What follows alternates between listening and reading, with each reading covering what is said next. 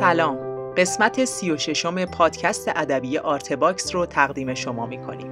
آرتباکس پادکستیه که در اون داستان زندگی بزرگان معاصر ایران رو از زبان خودشون میشنویم.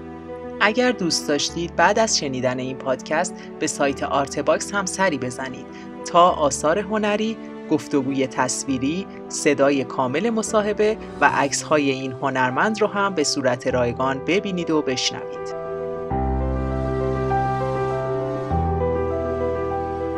پروژه آرتس صرفاً با اتکا به حمایت‌های مالی علاقمندان فرهنگ و هنر پیش میره. اگر مایل هستید در ثبت تاریخ معاصر فرهنگ و هنر ایران سهیم باشید، می‌تونید با حمایت‌های مالی ما رو یاری کنید. لینک هامی باش که در توضیحات این قسمت قرار گرفته راهیه برای کمک به پروژه آرته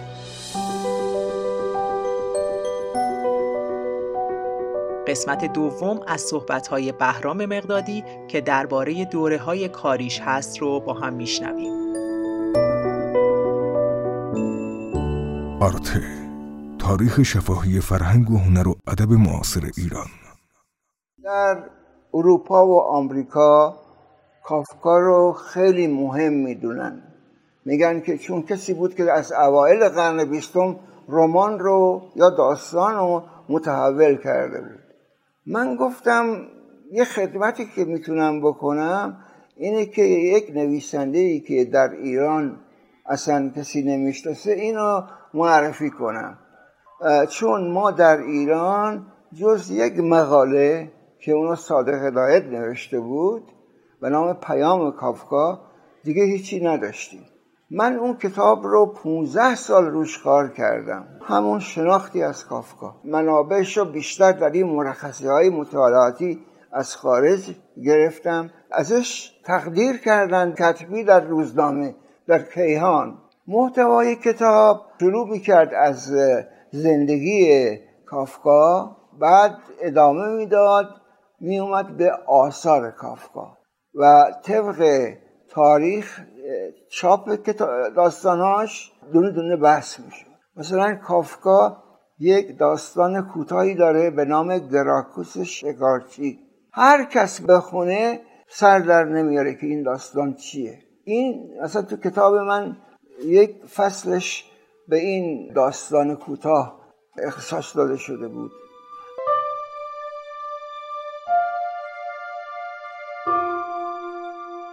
کتابیه که نشون میده چگونه یک آدم یه پسر جوان معصومی میره آمریکا و اونجا چه بلاهایی سرش میارن. و دو نفر به نام رابینسون و دلامارش. اینا از این چی, میگن؟ آدمای لات بیفرهنگ بودن که اذیت می‌کردن این جوان رو. تا اینکه در فصل آخر این جوون می‌رسه به تئاتر هوای آزاد اوکلاهاما که اونجا تحویلش می‌گیرن. کافکا کتابی راجع به آمریکا نوشته بود که خودش اصلا آمریکا نرفته بود. اون فصل آخر همش تخیلی بود. روی جلدم اتفاقا یک عکس خوبی گذاشتن. و اون عکس یک جوان که گردن باریکی داشت و نشون داد که خیلی حساسه این جوان از پشت سرش عکس گرفته بودن و در جلوش عکس شهر نیویورک بود.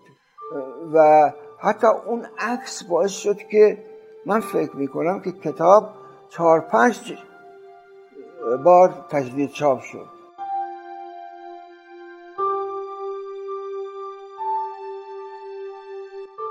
کتاب خیلی نصر پیچیده ای داشت. من چند سال از یادداشت‌های روزانه کافکا رو ترجمه کردم بعد دیدم که من دیگه اعصابش رو ندارم. این متن قابل فهم نیست. یه نفر که خواست کتاب ترجمه کنه به ناشرش که نیلوفر بود گفت که آقا اجازه بدید اول کتاب همون ترجمه مقداری رو بذاریم. ولی اون ناشر با من بد بود. برای اینکه قیاسی رفته بود برام زده بود. خیلی برام زدن. گفت نه. برای اینکه اون کسی که یادداشت‌های روزانه بقیهش رو ترجمه به چاپ کرده بود دیده بود که اون قسمتی که من ترجمه کردم اصلا یک واژهش رو نمیشه عوض کرد. خیلی دقیقه.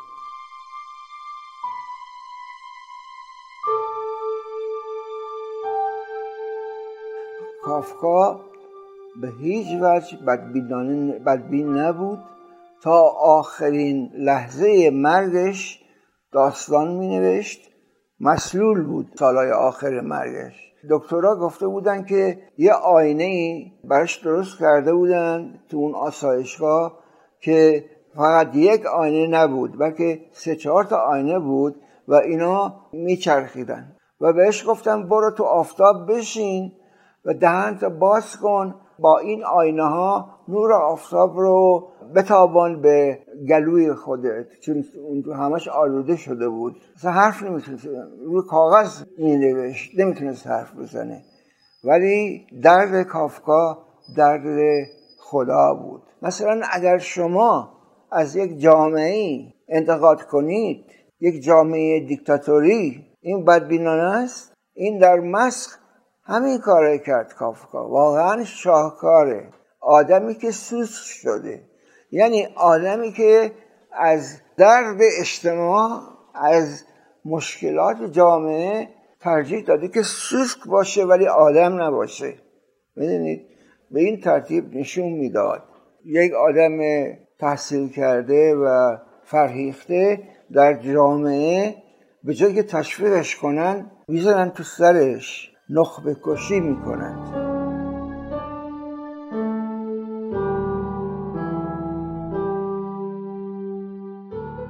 کافکا آلمانی نبود. کافکا چک بود. ولی چون دکترای حقوق داشت از دانشگاه پراگ یه آدم خب کتاب خونده بود دیگه. این کتاب رو به آلمانی نوشت. مثل که مثلا ما بیاییم یه داستانی به زبان فرانسه بنویسیم. نمونه های دیگری داریم مثل جوزف کانرد کانرد که کتابش هم لورد جیم ترجمه شده آقای سفریان فوت کرده. آقای سفریان محمد علی سفریان این لورد جیم رو ترجمه کرده. کانرد نویسنده لورد جیم اصلا انگلیسی نبود ولی مثلا دهستانی فکر کنم بود ولی به انگلیسی رمان می نوشت کافکام همین وضع داشت. یعنی در جامعه پراگ قبولش نداشتند چون یهودی بود. یعنی اگر آلمانی بود شاید باش خوب رفتار می‌کردن ولی خب جز اقلیت اجتماع بود. گروه محکومین داستان یه عده آدمه که از نقاط سرسیر اروپا میاند که این زندانی که محکومین تو هستند بازدید کنند. گروه محکومین پیشبینی آلمان نازیه. برای این ارزش داره که پیشبینی کرده بود که یک کسی به نام هیتلر میاد آدم میسوزونه. یا از چربی بدن انسان صابون می‌سازه. اینا آمده بودند و این گروه محکومین دیده بودند و گروه محکومین یعنی افرادی که در جامعه محکومند محکومند برای که دگر اندیشند و اونا اومده بودند که بازدید کنند ولی دیدند که این محکومین اصلا محکوم نیست هیچ محکومیتی ندارن یک انتقادی بود از وضع جوامع دیکتاتوری اون زبان در نقد امروز مثلا من خودم یک نقدی نوشتم بر بوفکور که در امریکا هم چاپ شده. مجموعه مقالاتی است که در کتابی به نام بوفکور چهل سال بعد. و اونجا خیلی کسان مقاله داشتن تو این کتاب و همه به انگلیسی بود. مثل داریوش مرجویی نمی‌دونم خسرو مهندسی از این افرادی که در اون زمان با سواد و روشنفکر به اینا می‌گفتن. یه بار بوفکور رو با دید روانشناختی آنالیز کردم در امریکا هم چاپ شد. بعد دوباره از من دعوت کردن که در دانشگاه تگزاس راجع به بوفکور صحبت کنم. که در اونجا تجزیه تحلیلی که من از بوفکور کردم تاریخی بود. برخورد من با بوفکور این دفعه جنبه تاریخی داشت. ایران باستان و ایران بعد از حمله عرب. یه بار که آقای اون آقایی که ساختار رو تحویل متن رو نوشت اسمش بابک احمدی. اون کتابش خیلی گل کرد. مثلا من نمی‌دونم سی بله بعد از انقلاب چاپ شد. ساختار و تحویل متن. یه روز بهش تلفن زدم. گفتم که آقای احمدی من بوفکور رو یه بار با دید روانشناختی بررسی کردم. یه بار با دید تاریخی. کدوم درسته؟ گفت هر دو. یعنی الان در نقد مدرن شما می‌تونید یک اثر را از زوایای گوناگون بررسی کنید.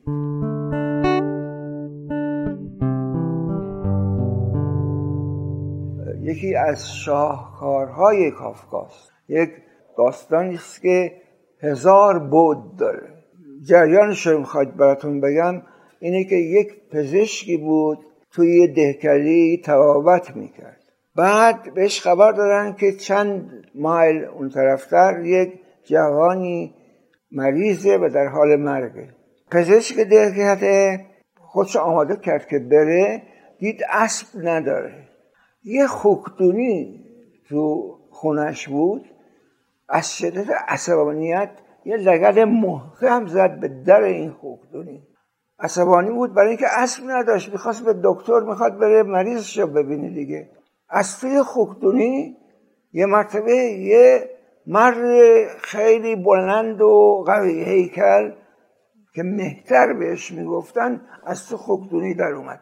حالا شما نگاه کنید یه مهتر به اون گندگی چطور می‌تونه تو خوکدونی جا بگیره؟ معلومه اینا همه تخیلیه می‌دونی؟ اینا همه سمبولیکه. ازش که ده کرده به اون مهتر میگه که منو ببر پیش این مریض. مهتر اینا نمی‌بره. چون این خودش به یه وسیله که حالا یادم نیست وقتی که میره به والین مریض داشت از خونش خارج می‌شد دید که صدای شکستن در و فریاد یک زن به گوش می‌رسه. بعد فهمید که این مهتر به خدمتکارش که دختر زیبایی بود به نام روز گویا تجاوز داره می‌کنه. حالا مونده که کدوم کار انسانی تره؟ آیا برگشتن و نجات دادن این دختر از دست اون مهتر گردن کلفت یا اینکه رفتن به بیمار سر زدن؟ این نشون میده خود کاف زندگی خود کافکار که هم در ازدواج ازدواج که نکرد اصلا نکرد. هم در رابطه با زنها مشکل داشت چون که در این داستان اون خدمتکار زیبا رو مورد تجاوز قرار میدن. هم در حرفه تبابت خودش که هم سمبل نویس، نویسندگی در اون کارم موفق نشده بود.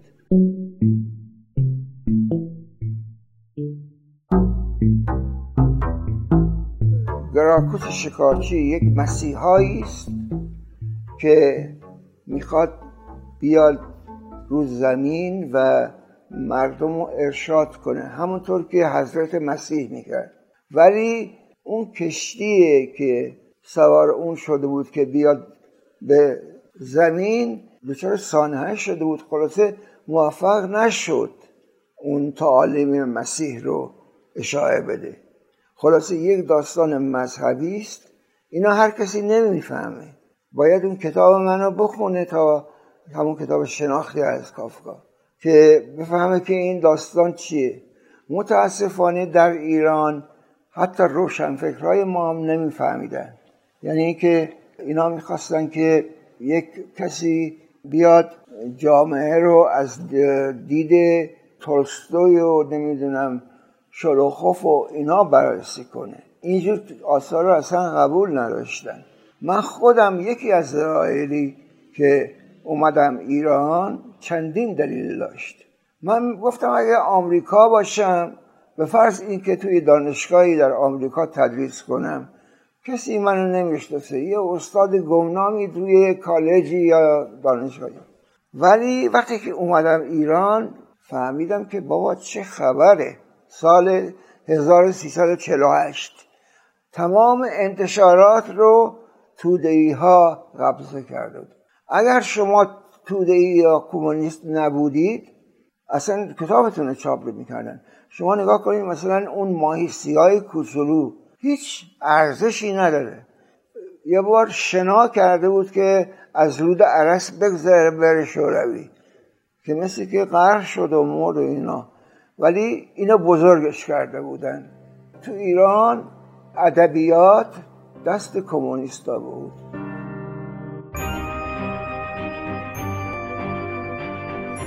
من که اومدم ایران تنها کسی که قبل از من هارال پینتر رو نمایششو رو صحنه آورده بود پرویز سیاد بود. پس اون برای اولین بار نمایشنامه سرایدار رو ترجمه به صحنه آورد. من که اومدم چون در امریکا خیلی برای پینتر احترام قائل بودن و به نظر من پینتر نمایش یعنی شکسپیر قرن بیستم بود. یک گروهی بودند گروه تئاتری که در لندن بود. اینا اول نمایشنامه های پینتر رو در انگلستان در تئاتر شهر لندن رو صحنه آوردند. اومدن اون گروه اومدن آمریکا و نمایشنامه های مهم پینتر رو که یکیش من رفتم دیدم. نمایشنامه بود به نام The Homecoming یعنی بازگشت به خانه. این بسیار جالب بود برای من برای اینکه یه چیزایی می‌گفت که کسی تا حالا نگفته بود. مثلا زن امریکایی رو به شدت مورد انتقاد قرار داده بود.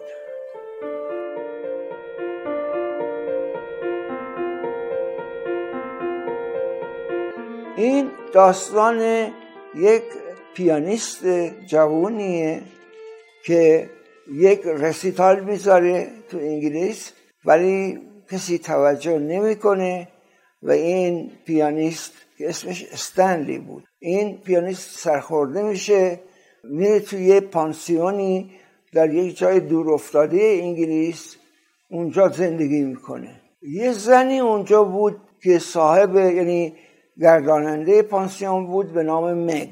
این نمایشنامه جزو جنبه های منفی من به حساب اومد که این وقتی که انقلاب شد گفتن بابا این غرب زده است.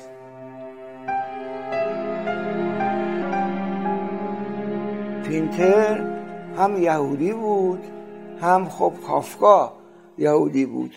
پینتر اومده بود رابطه انسان با جامعه رو در جشن تولد توضیح داده بود که اون جوانی که پیانیست بود میره توی یک پانسیون بعد بهش میگن که امشب جشن تولد توه ما دو تا مهمون داریم. پیانیست جوان میگه بابا جون جشن تولد من اصلا امشب نیست.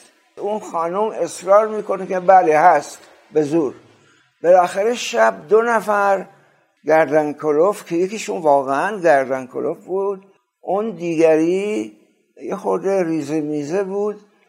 اینا میاند که تولد این آقا رو جشن بگیرن. ولی بعد از یک چند دقیقه این جشن تبدیل میشه به شکنجه.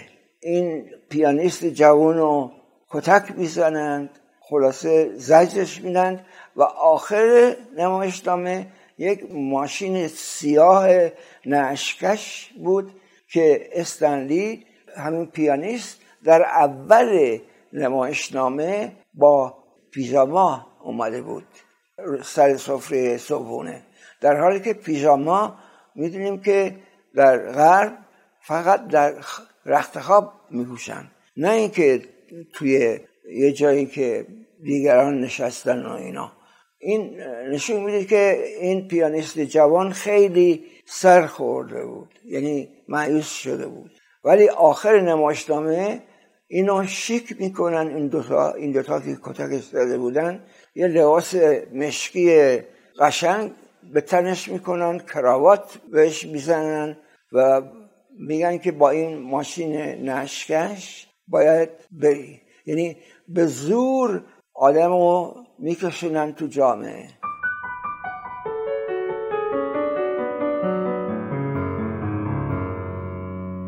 من به ادبیات مدرن علاقه داشتم. اشتباه هم این بود که در ایران ادبیات مدرن رو در دانشگاه درس می‌دادم. ادبیات مدرن غرب که اون موقع دانشجوها چیزی نمی‌گفتن. در غرب در انگلستان و آمریکا که زبان پینتر هم انگلیسی بود اگرچه یهودی بود پسر یه خیاط بود عجیب گل کرده بود. و هیچ کس نمی‌فهمید این چی چی داره میگه. من فکر می‌کردم اگه این نماشتامه ها یا رمان هایی که کسی سر در نمیاره اینا را برای جامعه ایرانی باز کنم من پیش خودم فکر کردم. چه بنویسم که وزارت ارشاد ایراد نگیره. بعد از مدت ها فکر کردن تصمیم گرفتم دانشنامه یا فرهنگ نقد ادبی بنویسم. چون هیچ کس نمی‌تونه ایراد بگیره. یه روز رئیس دانشکده ما همون آقایی که هر رو از بر تشخیص نمی‌داد اومد ماها را جمع کرد گفت که امسال سال پژوهشه. چه کسی پژوهش کرده؟ اول به من اشاره کرد. گفت فلانی شما چه پژوهشی دارید می‌کنید؟ گفتم دانشنامه نقد ادبی حالا شما نگاه کنید که من چقدر فکر کردم تا اینکه این کتاب را بخوام.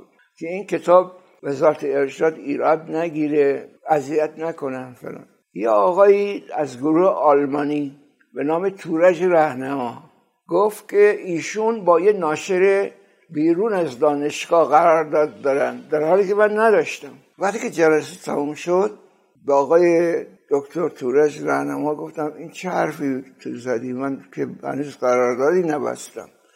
گفت من می‌دونم که دکتر رهنما گفت من می‌دونم که این قیاسی گروه فرانسه با تو دشمنه. اگر تو اینا به دانشگاه یعنی به چاپ دانشگاه میرسوندی قبل از انتشار قیاسی می‌زد. جلسه تموم شد ما رفتیم بیرون و نمی‌دونم دو هفته دیگه دوباره جلسه تشکیل شد.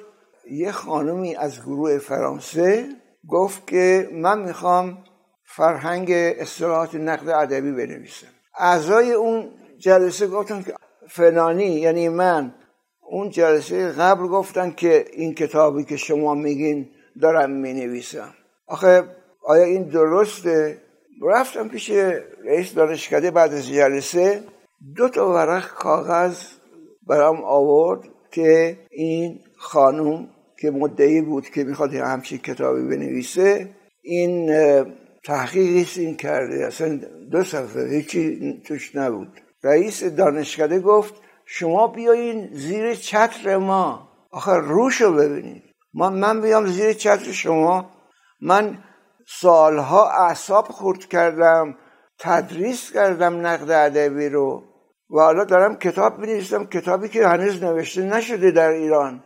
برای اینکه اولین کسی باشم که دانشنامه نقد ادبی می نویسم اون کتاب رو به صورت ناقص چاپ کردم در انتشارات فکر روز. دکتر رضا داوری که من خیلی ارادت دارم به ایشون یک مصاحبه با من کردن راجع به چاپ اول اون کتاب که فکر روز در آورده بود. بقیه سالها من وقت صرف کردم تا این کتاب به صورت یک کتاب ارزنده در بیاد. اینا رو من در همون سفرهایی که مرخصه مطالعاتی می‌رفتم از کتاب های مختلف جمع می‌کردم و از اونها استفاده می‌کردم برای این فرهنگ. دکتر زمیران یا زیمران من یادم نیست کدوم درسته. این شخص خیلی باسواده و در امریکاست در یکی از دانشگاه های ایالت مساچوست درس میده گاهگاهی هم میاد ایران. اومده بود ایران این کتاب دیده بود دید خیلی مفیده. یه نقد آلمانی درباره این دانشنامه نقد ادبی من در مجله برگ هنر نوشت.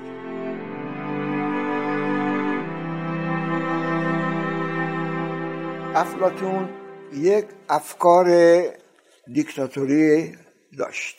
بعضی از کشورها دنبال روی افلاتون بودند و این کشورها که بیشتر کشورهای عربی هستند اینا هیچ پیشرفتی نداشتند.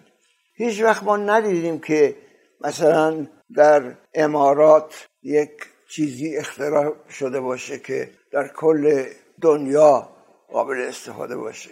بنابراین کشورهایی که افلاتونی فکر می‌کنن چون افلاتون موافق سانسور بود.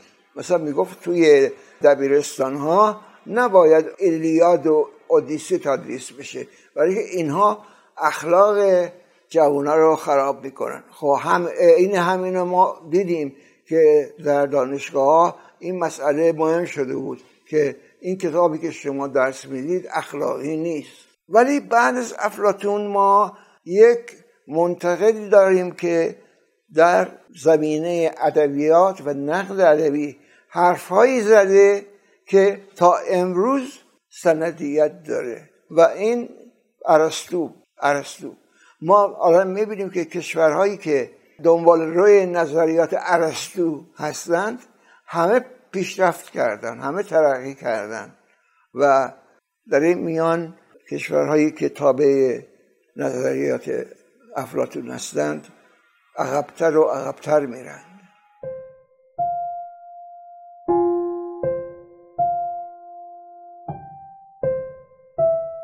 مقالاتی است راجع به نویسندگان آلترا مدرن ایرانی.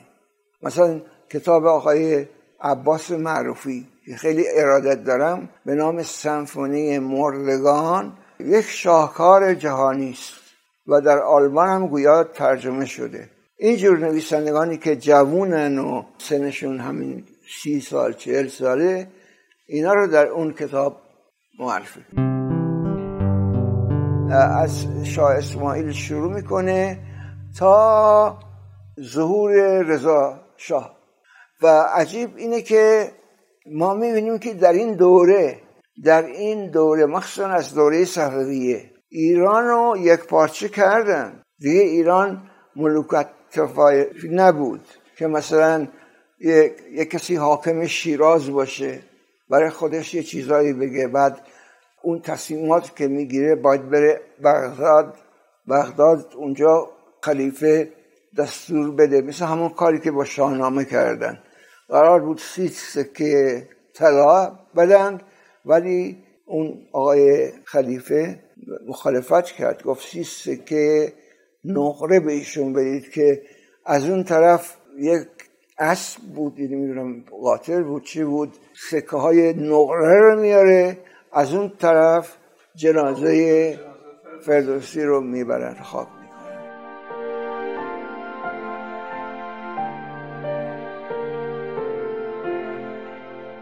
من یادمه که اون موقع خسرو گل سرخی یه مقاله نوشته بود به نام سیاست هنر و سیاست ادبیات. یا چیزی. من در رد تز خسرو گل سرخی این مقاله رو نوشتم که فلسفه هنر و ادبیات باید جدا از مسائل بیرونی باشه. باید به روان و درون اون نویسنده ارتباط داشته باشه.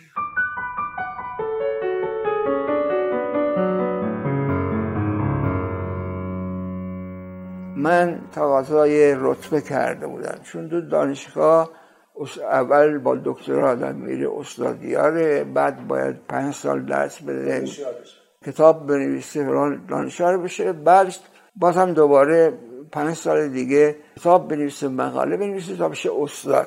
اصلا یک درس زبان من ندادم چون اصلا دوست ندارم. همش ادبیات بود. و در ضمن این مقاله می نوشتم تا اینکه انقلاب شد سه سال دانشگاه بسته بود. ما دیدیم مثل بازنشسته ها شده هیچ گوشه خونه افتادیم. من اون رمان شرق بهشت رو در سه جلد از طریق انتشارات بامداد در آوردم بعد از یکی دو سال آقای متین که مسئول انشارت بامداد بود دوباره کتاب رو با ویرایش جدید و من دوباره نشستم چشم گذاشتم غلط های چاپیش گرفتم و کتاب بسیار شسترفته و تمیز کتاب منتشر شد.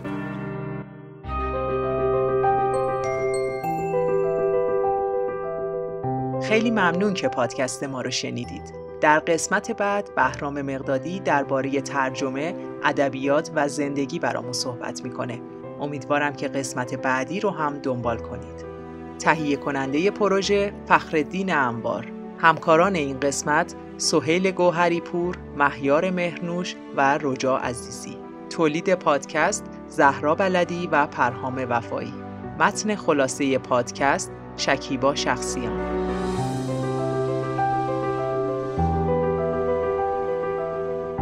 من مریم بلدی هستم و می‌خوام مجموعه جدیدمون آرتکست رو هم بهتون معرفی کنم. ما در آرتکست داستانهایی از سرگذشت بزرگان فرهنگ و هنر و ادب معاصر ایران رو براتون میگیم که دیگه در بینمون نیستند. امیدوارم که آرتکست رو هم بشنوید و دنبال کنید.